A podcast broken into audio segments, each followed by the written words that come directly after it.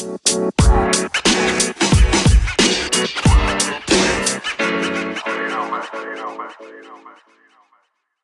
we're going to begin in John, the very first chapter, the Gospel of John, and we're also going to pair it with Ephesians 1. Now, John, the very first chapter, it's not the manger scene, it's not a, a birth narrative of sorts. In fact, if you actually read through it, it actually is a creation narrative. And it, it's like this overarching, like it's not just this one moment in time, this child was born. No, no, no. This child came into the world, but the child has always been the Word made flesh. The Word has always been. The light has been with us all along. And then when the child is born, it's like we come to a new understanding of what that means. And the Ephesians, Ephesians is attributed to Paul, but may not actually be one of, one of his writings, uh, maybe a student of his. But Ephesians is written for not just a local community, but for the wider church community of trying to figure out okay, if we are disciples of Jesus, meaning followers of Jesus, what does that exactly look like in our everyday kind of lives? How do we get some direction on this? And what you may notice as we read through it is that the John and the Ephesians, Ephesians is playing off a little bit of John. And so it's kind of interesting to see how these two get connected and help each other because John is very philosophical. Like it, it talks in such a way, especially this first chapter, that it feels kind of like, okay, wait, did I just end up in philosophy class? Like, what does that exactly mean? Heavy in the metaphor. And Ephesians, the writer in Ephesians is really trying to get the people to think, but pulling some of that language into Ephesians. Now, Ephesians, the portion that we're going to read, is also a prayer it's a blessing. And so to just kind of keep that in mind as we go through. So starting with John 1 9. The true light that shines on all people was coming into the world. Ephesians 1 3 through 4. Bless the God and Father of our Lord Jesus Christ. He, was, he has blessed us in Christ with every spiritual blessing that comes from heaven. God chose us in Christ to be holy and blameless in God's presence before the creation of the world. Okay, so right there, we get like three things that we need to kind of zero in on. One is the light, true light, shines on all people. All right? The true light shines on all people, it's for all. And then this next thing of he has blessed us in Christ with every spiritual blessing that comes from heaven. That we have been blessed, we have been gifted with spiritual blessings, with abilities. And you maybe go, oh, wait a minute, what, okay, what does that kind of look like? Think being blessed with the ability to encourage, the ability to listen, the ability to have hope, peace, love, joy, which we just spent all of Advent going through, of thinking through those things that, you know, those blessings that no one can take away, but are really foundational to our lives. And then the third thing to notice, which maybe when I said this, like, it, it was one of those, like, wait, what? God chose us in Christ to be holy and blameless. And now you may be like, um, okay, holy and blameless. Um, I'm not perfect. I probably shouldn't expect to be perfect. And generally, if someone proclaims themselves to be holy and blameless, that they are perfect, they've got it all together, we're like, yeah, okay, we need to be suspicious of that person. They probably got some issues going on and they're trying to kind of hide it, right? And so when we're thinking about that, what we need to hear that is through that lens of the true light that shines on all people. Okay, so if the true light, the light being here Christ, the light of God coming to be with us and how that actually works and that it's we are being blessed with different gifts of realizing that Christ brings us love, Christ brings us God's grace. that it's like the realized presence of God's grace in the world, realized with us in every aspect of our lives. And so, holy and blameless, like it, it's like waves of grace keep washing over us. Every time we kind of screw up, that wave of grace is like, no, I got you. You're still loved. You are still forgiven. Renewal is still possible.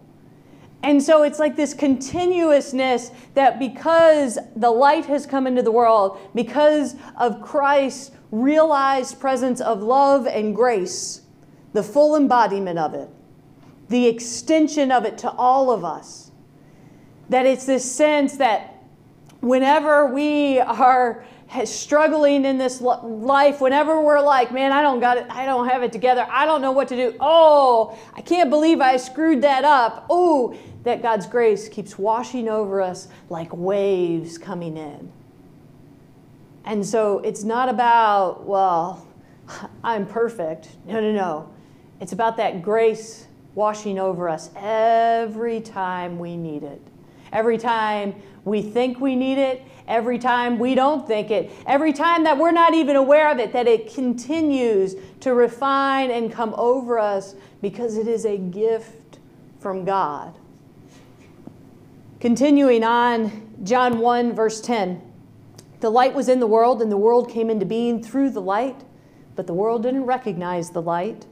Ephesians 1 5 through 6. God destined us to be his adopted children through Jesus Christ because of his love this was according to his good will and plan and to honor his glorious grace that he has given us freely through the Son whom he loves. All right, so there, the light has come into the world, and the world came into being through the light, but the world didn't recognize the light. And what was that light bringing? Love and grace, right? That's what we read in Ephesians. Because through Jesus Christ because of his love and to plan and to honor his glorious grace that he has given us freely. So it's that sense, okay, if God is giving that to us, if God is showering it upon us and we can't do anything for it, but here, John also recognizes that there are times where we don't notice it. And maybe we don't care to. That it's easier to stay stuck in certain things. It's easier to get comfortable in. You know, we see things, atrocities happen all over the world. We see that there's pain and violence that we inflict upon one another. And so to begin to realize that part of why that is happening, that the reason that is happening is because people do not understand that grace and love for themselves and that is for everyone. Because just as the wave comes crashing over us of grace and love, of refining us, if we are aware of it, we begin to change and look a little bit different. Because it doesn't begin to be, well, I'm not perfect, I get some grace, but I am going to be highly judgmental and confrontational with. But instead, wait a minute, if God's given me grace, then where do I need to extend that? If I am loved, where do I need to extend that love?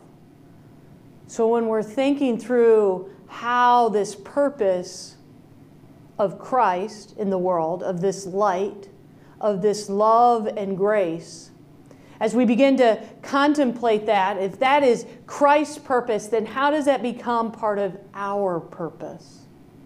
At the very foundation of our lives, we have many purposes and we change throughout our lives. You know, depending upon what chapter of our life we are in, the purpose may shift a little, it may change a little, it may dramatically change. But is there a foundational purpose that kind of guides us and holds us?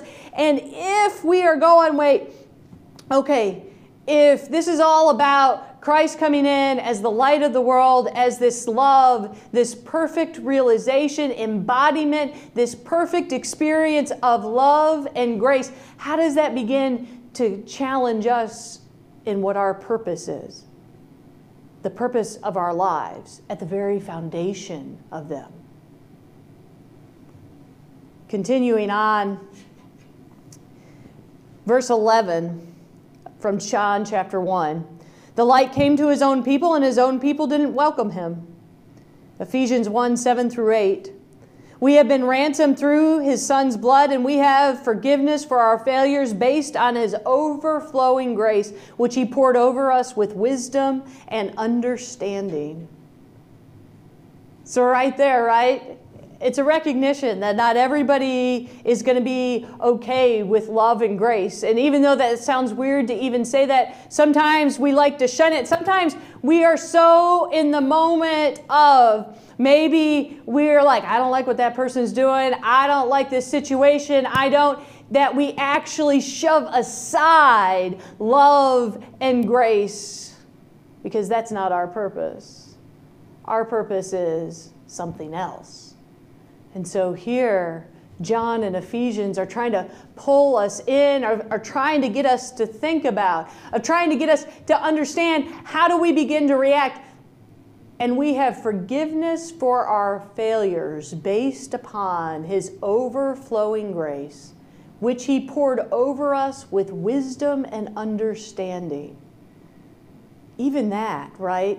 Of, okay, if, if grace and love are part of our lives, if that's the purpose at the very foundation, is to receive and to give, to accept and extend that grace and love, how do we begin to do that? And here, Ephesians gets us into all right, well, you need to think about it in terms of it gets poured about out upon you with wisdom and understanding. That it's like, okay, I've got to question what that means when. I've got to question what it means in particular situations, what it means in particular contexts, what it means in particular relationships. It's like, it's not so easy to just go, I got it, I'm done, I'm good. No, but instead it gets poured out upon us and allows us to question, allows us to be challenged by, allows us to get deeper.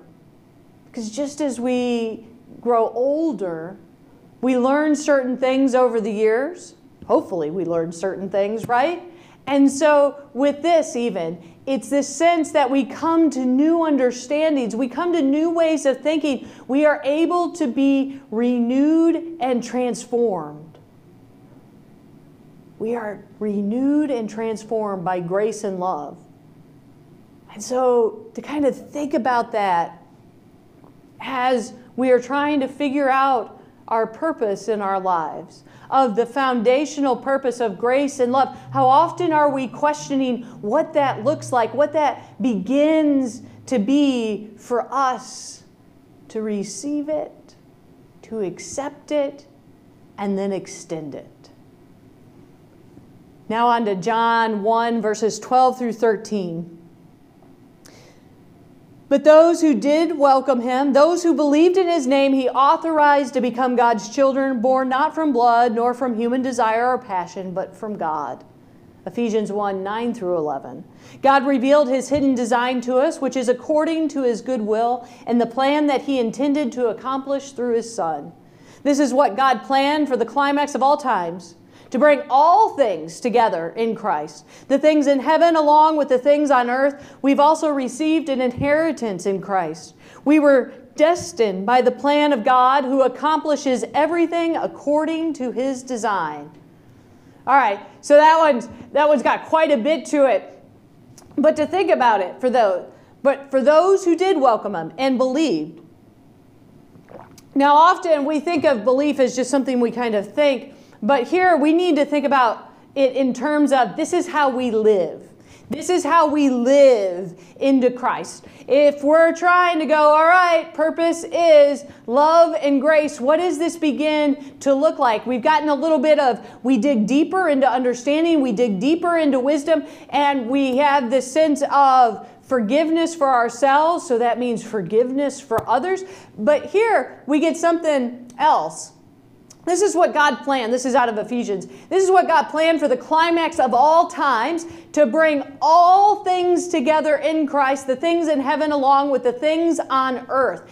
So it's that sense that Christ is bringing us together in community to kind of help draw us together to kind of figure it out, to kind of come to a new understanding of what it might be that Christ draws us together in love and grace so that we can begin to learn from one another. We can begin to challenge, but at the same time, help.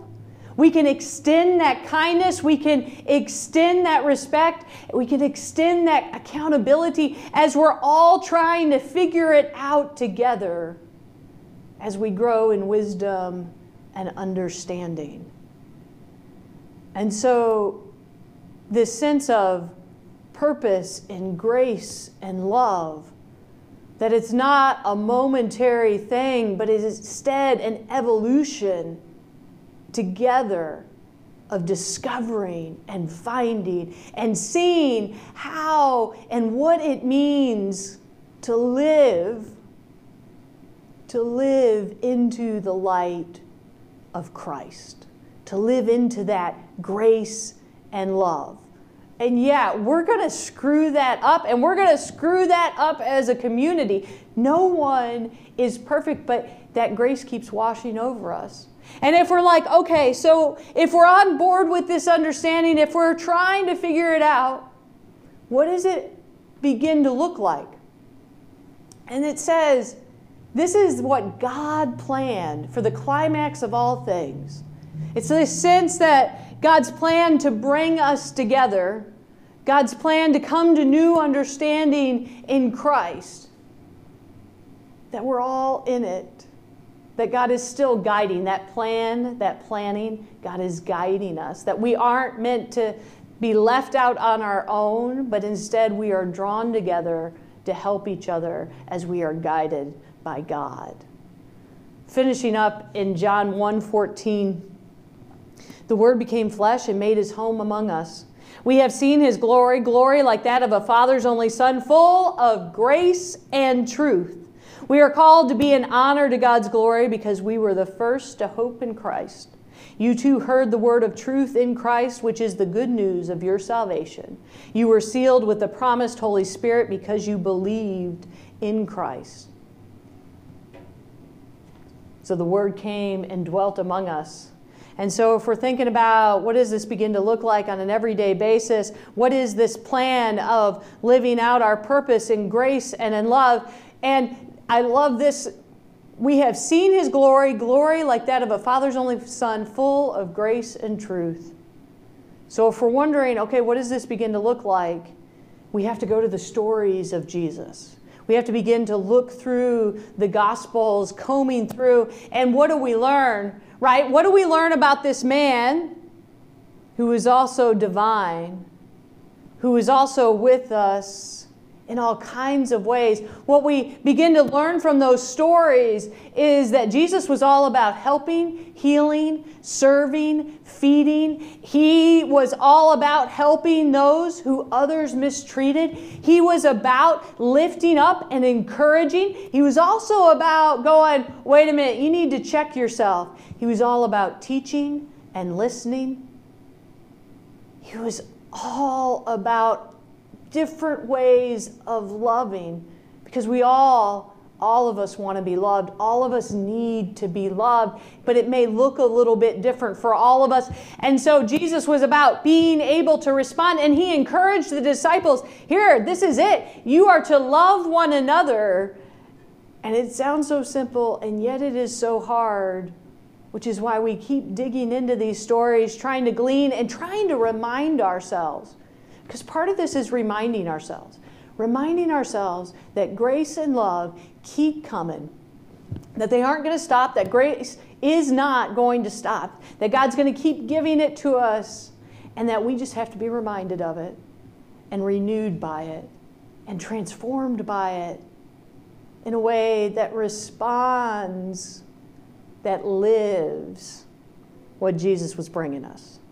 How Jesus was bringing us a sense of renewal to our lives, a sense that our identity is in one of love, that we really can take a step back and go, wait a minute, I am consumed by these things and they really aren't helping my life to thrive. Maybe I do have anger or apathy, or maybe I'm struggling with unworthiness, Or maybe I'm struggling with how to respond in love. Maybe I'm struggling with how to be present. Maybe I'm struggling. Maybe I'm just struggling. And Jesus is like, come on, I got another way. I got another way for us to think about it. I got another way for us to live it. Just keep reading, keep looking, keep searching, keep conversing, keep engaging with one another over it because transformation is possible. It's possible, especially when we begin to think about our purpose being foundational in love and grace. And so, what would it mean for us every day to begin to wake up? Of starting with, my purpose today is to accept and extend grace and love. And to begin to try to figure out, be open to, right, this sense of grace and truth, that truth being how Jesus lived. Grace and truth. How do I begin to live that in all of our different contexts? Yet, the time of Jesus was a little bit different than today, but his teachings are so relevant in how we engage with the world around us, how we engage in our relationships. Yeah, they may be a little bit different. The situation may be a little bit different, but grace and love as the foundation of those begins to help us understand how to work in our particular context. And so, for ourselves today, if we start with our purpose, that this birth gives us purpose in grace and love. How will it begin to change our days? How will it begin to change our lives? Amen.